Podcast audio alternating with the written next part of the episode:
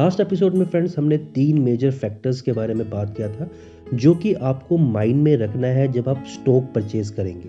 आज भी हम कुछ मेजर फैक्टर्स के बारे में ही बात करेंगे, जो कि आपको हेल्प करेगा एक अच्छे कंपनी को आइडेंटिफाई करने में, यानी कि एक अच्छे स्टॉक को आइडेंटिफाई करने में। क्योंकि यूजुअली यूट्यूब्स में मैं देखता हूँ कि पर्सनस काफ़ी सारे फैक्टर्स हमें बताते हैं, जो कि हमें माइंड में रखना है जब हम स्टॉक को परचेज करें। बट वो ये चीज़ भूल जाते हैं कि कुछ जो फैक्टर्स है, वो डिपेंड करता है कि कंपनी किस टाइप की है।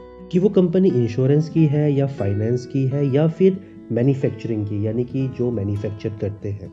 वहाँ पे ऐसे फैक्ट्स बताए जा रहे थे फ्रेंड्स कि जो ओनली मैन्युफैक्चर के लिए वैलिड है बट फाइनेंशियल एंड इंश्योरेंस के लिए वैलिड नहीं है। हम तो न्यू मी है फ्रेंड्स हम हमेशा बात करते हैं नए मेथड्स की।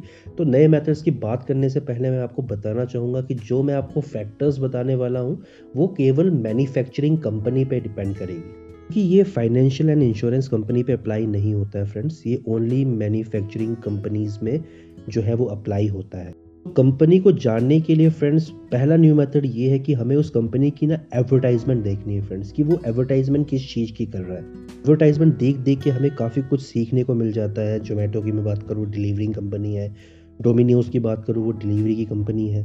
थोड़ा सा हमें कैटेगराइज करना है कंपनी को कि ये कंपनी किसमें काम करती है। गूगल है ना हमारे पास फ्रेंड मैंने आपको लास्ट एपिसोड में यही बताया था फ्रेंड्स कि हम सी एमडी के बारे में गूगल में सर्च कर सकते हो। कंपनी के बारे में भी हम गूगल में देख सकते हैं। बट मैं आपको कह रहा हूँ कि आप ऐड देखेंगे तो आप काफ़ी हद तक उस कंपनी को जो है वो समझ पाओगे।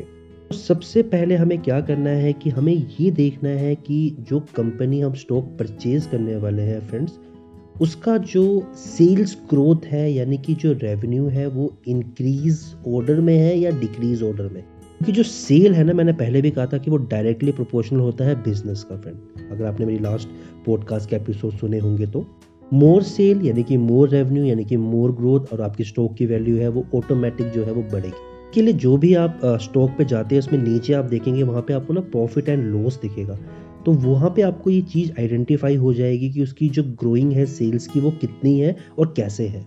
के साथ एक और चीज़ एसोसिएट होती है, जिसे हम कहते हैं pledge P L E D G E इसका आपको रेशो देखना है फ्रेंड्स क्योंकि वो जो रेशो है वो कम होना चाहिए। प्लेज कहे तो ये रहता है कि जो कंपनी है वो अपने आप पे भी इन्वेस्ट कर रही है या नहीं? मीन्स की जो अर्निंग कंपनी कर रही है वो अपने आप के ऊपर खर्च भी कर रही है या फिर जस्ट उसे वो पास कर रही है? तो जो प्लेज की वैल्यू है वो काफ़ी कम होनी चाहिए। ज़ीरो परसेंट हो तो बेस्ट है।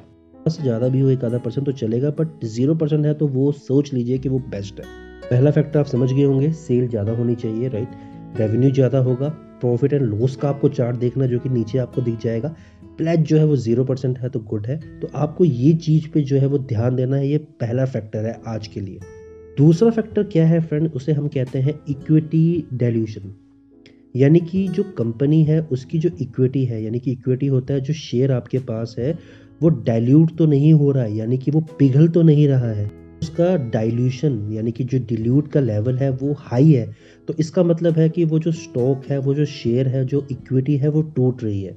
हमें इस चीज़ के बारे में बिल्कुल अवेयर रहना है कि जहाँ पे हमें डाइल्यूशन दिख रहा है बहुत ज़्यादा, यानी कि कम लेवल में हो तो कोई प्रॉब्लम नहीं है। अगर ज़्यादा लेवल में हो, ज़्यादा परसेंटेज में हो तो हमें उस कंपनी को सिंपली उस स्टॉक को जो है, वो इग्नोर करना है फ्रेंड्स क्योंकि ज़्यादा डायलूजन होगा तो इसका मतलब है कि वो जो कंपनी है, वो रेगुलर जो है, वो इनकम जनरेट नहीं कर पा रही है रेगुलर प्रॉफिट नहीं मिल रहा रेवेन्यू नहीं मिल रहा तो हमें उसके बारे में देखना है तो वहाँ पे एक चीज़ मेंशन होती है, उसे हम कहते हैं इक्विटी डायलूजन जो कि आपको चार्ट में दिख जाएगा फ्रेंड लास्ट एपिसोड में हमने ना एक बड़ी अच्छी चीज़ डिस्कस की थी फ्रेंड अगर आपने नहीं सुना तो आप सुन सकते हैं.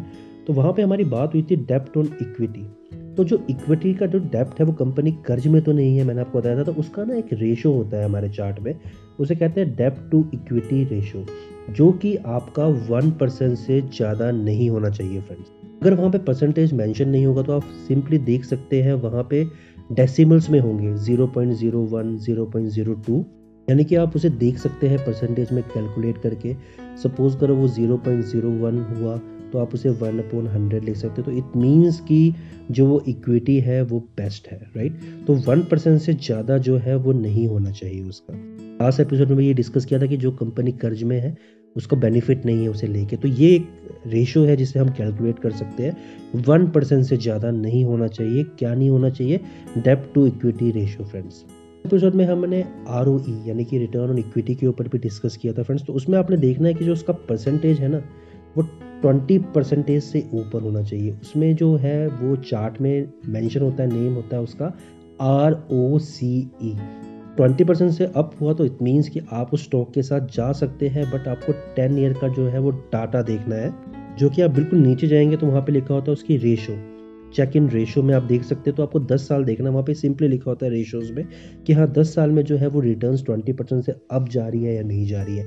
एक आधा परसेंटेज कम नीचे, ऊपर नीचे हो सकता है। अगर हाँ ट्वेंटी से तो बहुत ऊपर है, फिर तो आपके लिए बेस्ट है। तो ये जो है जो फैक्टर्स है, ये आपको हेल्प करेगा एक बेस्ट स्टॉक को परचेज करने के लिए ऑप्ट करने के लिए। बिल्कुल, बाकी हम बिल्कुल एक नई सीरीज़ में है बिगिनर है। मैं यही चाहता हूँ कि जो इन्वेस्टमेंट की सीरीज़ रही है, बहुत तगड़ी जाए फ्रेंड्स तो आशा करता हूँ कि आपको ये समझ आ रहा होगा। कोई क्वेश्चन हुए तो आप बिल्कुल डेफिनेटली मुझे पूछ सकते हैं। मेरी मेल आईडी नीचे मैंशन है। और फ्रेंड्स मैं यही चाहूँगा लाइफ में आगे बढ़े सक्सेस हो और इन्वेस्टमेंट की तरफ़ बढ़े ताकि हम एक न्यू मी बन के उभर के दुनिया के आगे आए। Thank you so much friend जय हिंद।